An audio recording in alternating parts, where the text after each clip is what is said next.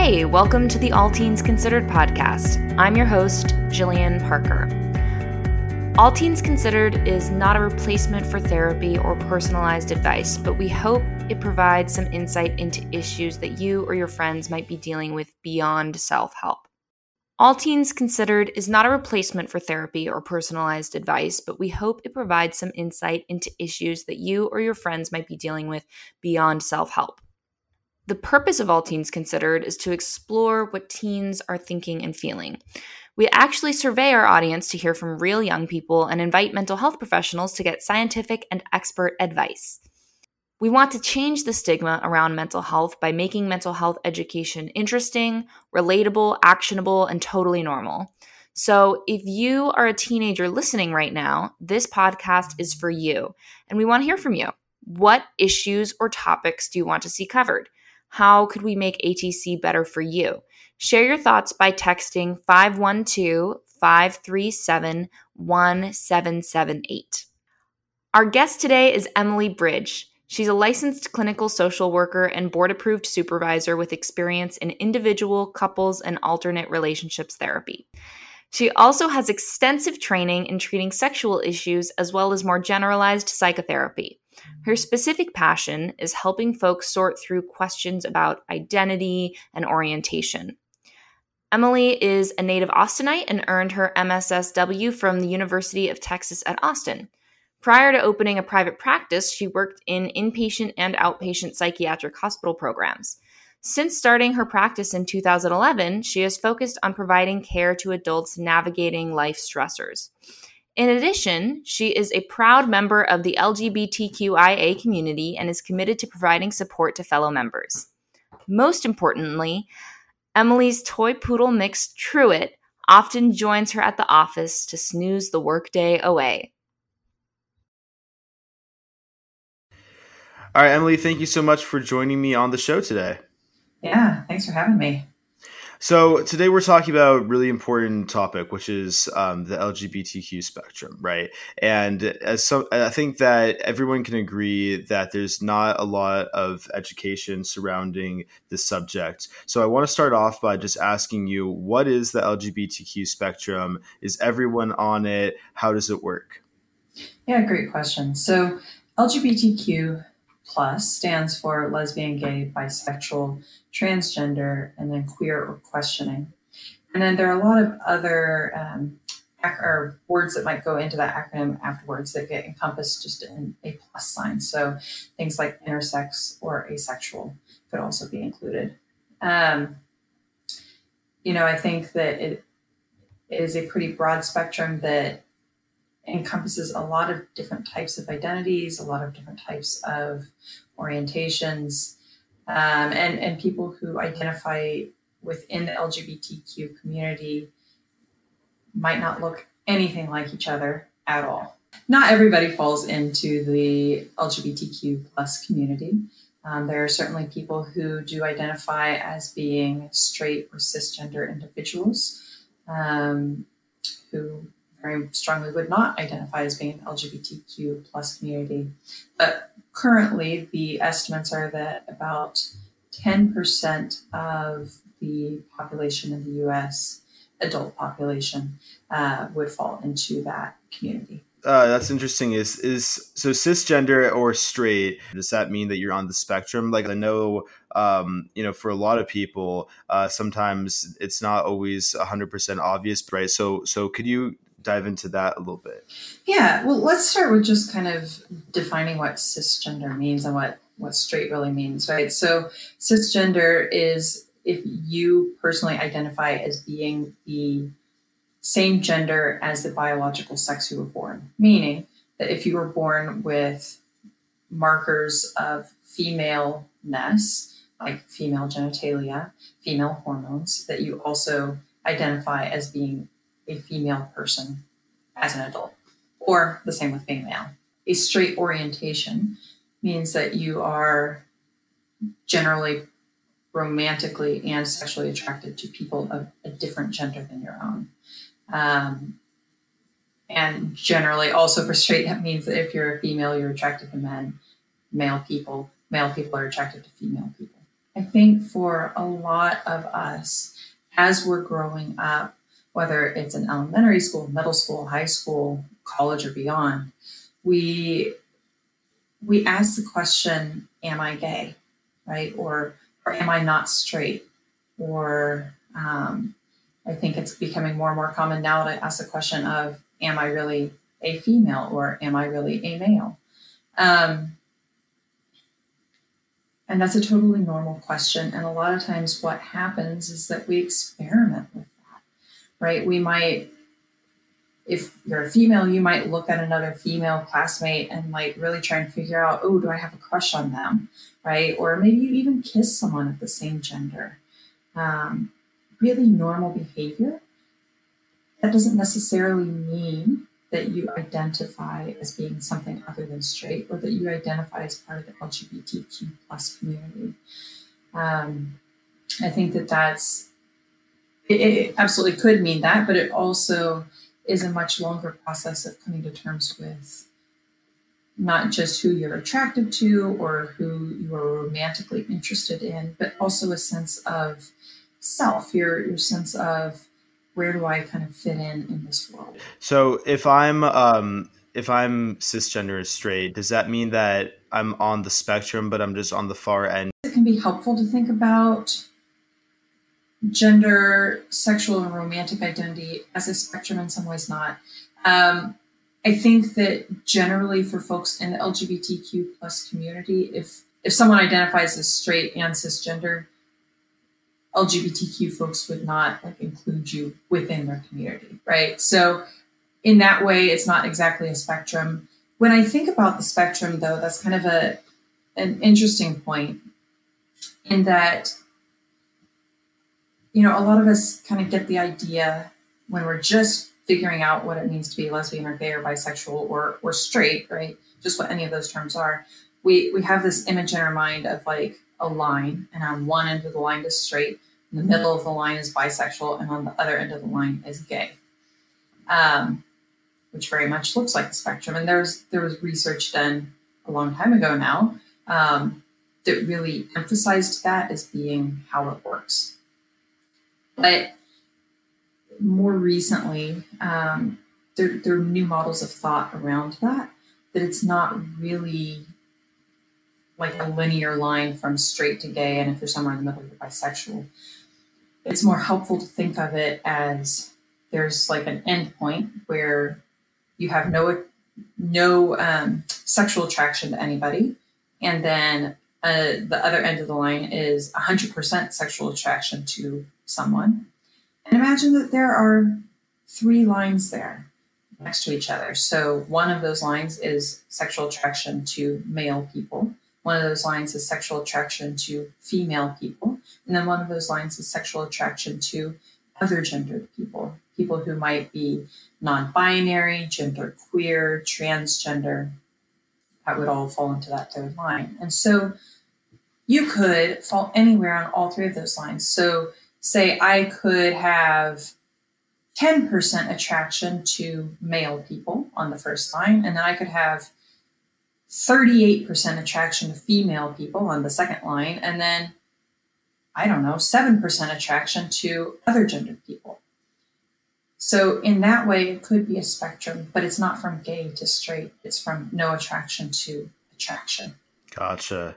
Uh, that's really interesting. So, if, so if I'm thinking about my kind of sexual orientation and how to how do I how to go about identifying that, um, what what what would you say would be some things to think about when you're just kind of growing up and sort of trying to realize what that is? So, you know, when I was growing up, I didn't feel like I really had to question that. So, so what, what would you say would be um, some things that we could think about in our head, like when we're, when we're just looking at this and trying to figure out where we all fit into it? Yeah. Yeah. You know, I think that it's really important to just remember that it is really confusing to figure out. So that's kind of the first thing. You're probably going to have a lot of different thoughts in your head, and some of them are going to be totally opposite, and that that's okay and normal. Um, so things to pay attention to are if we're talking about either sexual attraction or romantic attraction, um, not gender, but um, sexual identity. You know, thinking about who it is that you're drawn to want to spend time with. And a lot of us, when we are, you know, little kids, when we're really little kids, we play with everybody, right? It doesn't really matter if they're a boy or girl or whatever. In preschool, we're just like all playing together. And then as we get into elementary school, we tend to gravitate towards playing with kids of our perceived same gender. Um, little girls play with little girls, little boys play with little boys, and they tend to torture each other. And then you you get into middle school and hormones start kicking in, and those groups start commingling a little bit more. Um, so as your hormones are kicking in, you might find that you're really like fascinated by X Y Z person, or you just have a sense of really wanting to spend time around X Y Z person. And for, again, the majority of kids, it's going to, that kind of fascination feeling or that draw towards a person is going to be someone of a different gender than yourself. Um, but if you find yourself like really, really, really wanting to hang out with, you know, your best friend who you've known since third grade, but like suddenly it feels like a little bit different, then maybe that's an indicator that you're not totally straight. Um, it may not. It might just be that that friend's really cool and you want to hang out all the time. Fine. But it's a possibility that that's an indicator. So paying attention to who you're like drawn to hang out with, not even like who you want to kiss, because sometimes that can feel really confusing, but just that sense of wanting to hang out feels a little bit more clear. Um, for some folks, it's, it's really obvious that the people that you like want to hug or be physically close to or kiss might be someone of the same gender. And that makes it a lot easier. Um, other things to think about or to pay attention to as far as sexual identity would be, um, like if you're daydreaming about going on a date with someone or daydreaming about hanging out with someone and you're not really like putting a lot of thought into it, it's just kind of happening because we all daydream sometimes. What kind of people are those people? Are they boys? Are they girls? Are they other gendered people? Um, that can be really good information. Other things that can be really powerful are just paying attention to our bodies, because our bodies physically react and give us so much information that we may not ever pay attention to. So like you're in homeroom, for example, and you're sitting next to, um, you know, this really attractive person. They happen to be same gender as you. Uh, but everyone knows that they're like cool and popular and really attractive, right? So, okay, fine. Everybody thinks that. But then you're sitting there in homeroom and you get really sweaty and nervous and you like have trouble talking to them and feel like you can't form your words. That might be a possibility that your body's saying, hey, you're interested in this person. It's like not a friend. You know, dude, does it really matter to know where you are on the spectrum? And like how much how much emphasis would you put on like really trying to figure that out and like really trying to psychoanalyze yourself? Oh, we're all trying to figure out who we are, especially as a young person. I don't think that ever stops. At what age does that become more um clear, and like, you know, do we really need to care that much? Yeah. The an- my answer, my simple answer to that, Ben, is yes and no. So um I think it does matter for people to feel like they know themselves, like they can be sure of themselves. Um, and our sense of self can change over time. So you might, as a teenager, like really come to discover that I'm attracted to people of the same gender and I'm, I believe that I'm gay or I'm a lesbian. And then it might be that ten years down the road, you find yourself attracted to someone of a different gender, and suddenly your sense of identity has to shift. Um, so trying to figure this out, it's not so important that we come up with like the hard and fast rule of who we are, and that's that, the end, period.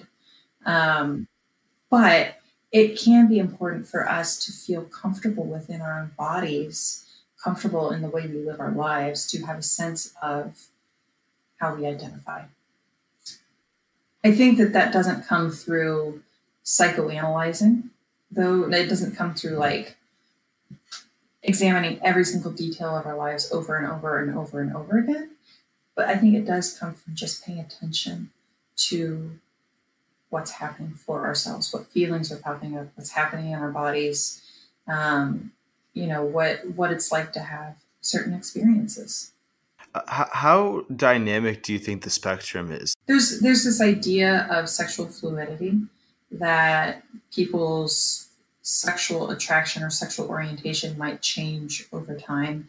And a lot of the research that's been done around that has been focused primarily on women, not so much on men. Um, well, I, I say that, that the the research has shown that that tends to be more common for women than men.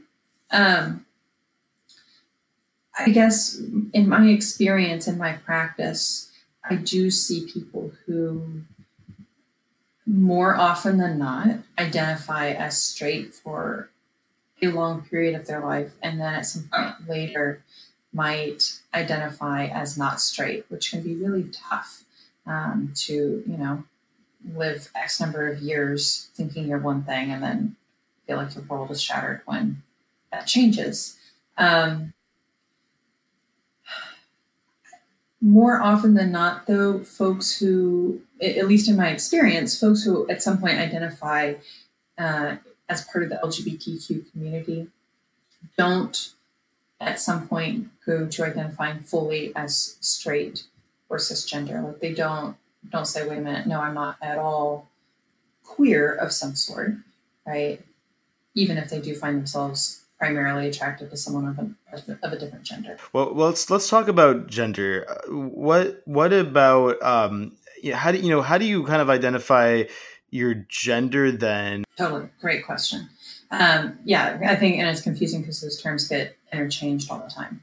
Um, so, sex or biological sex is the um, like the body parts, the hormones that are in our bodies at birth. The the markers that tell the doctor when you're born to say, okay, this is a male person or a female person. Um, also, sometimes what can happen at birth is that you might be intersex, meaning that you have um, body markers of both female and male bodies. So you might have um, some some combination of genitals that are partially male genitals, partially female genitals, or you might have hormones that are either more female or ma- male than your genitals look. Um, and that's kind of a, a separate topic, but that is a thing that can happen. So imagine, though, going back to, if we say biological sex is in a very simplified form, either male or female. Um, gender, then, is the sense of self of how we see our maleness or femaleness. So we we're assigned a sex, and then well, then how does that play into the way that we look at our our gender? And um and, and what are some things that we can do if we feel like our gender is not our sex? A lot of my clients who might be other gender, um, which includes again non-binary, genderqueer, transgender. Um, A lot of those clients talk about feeling discomfort in their bodies, like physically in their bodies, that somehow their bodies just don't feel right to them. Um, and a lot of those clients, although not all, will find themselves like wanting or drawn to playing with the kids of their gender identity, not their biological sex. So kids who are assigned female at birth might find themselves wanting to always hang out with the boys, and like that just feels more natural. Um, but it especially shows up once puberty starts, because then the hormones kick in, and right all the all the things that really make big markers of being either a female-bodied person or a male-bodied person get amplified. So girls who start developing breasts might feel really, really unhappy about having breasts. Most girls have some discomfort about developing breasts, even if they're excited about it, just because it's like weird and different and your body's changing. But folks who might identify as other gender might feel really upset and like angry about developing breasts. And same for guys who are assigned male at birth, who then in puberty start having their voice drop. Um, they might feel really upset that their voice is getting deeper and changing. Um, so again, I, I kind of come back to trying to listen into what your body's saying to you emotionally, right? Because our body holds emotion reactions. And if your body is feeling a lot of discomfort internally about how your body looks or feels or operates in the world, it might be a marker that you are other gender. That's the end of part one of our interview with Emily Bridge. We'll post part two in two weeks. Thanks for listening to All Teens Considered.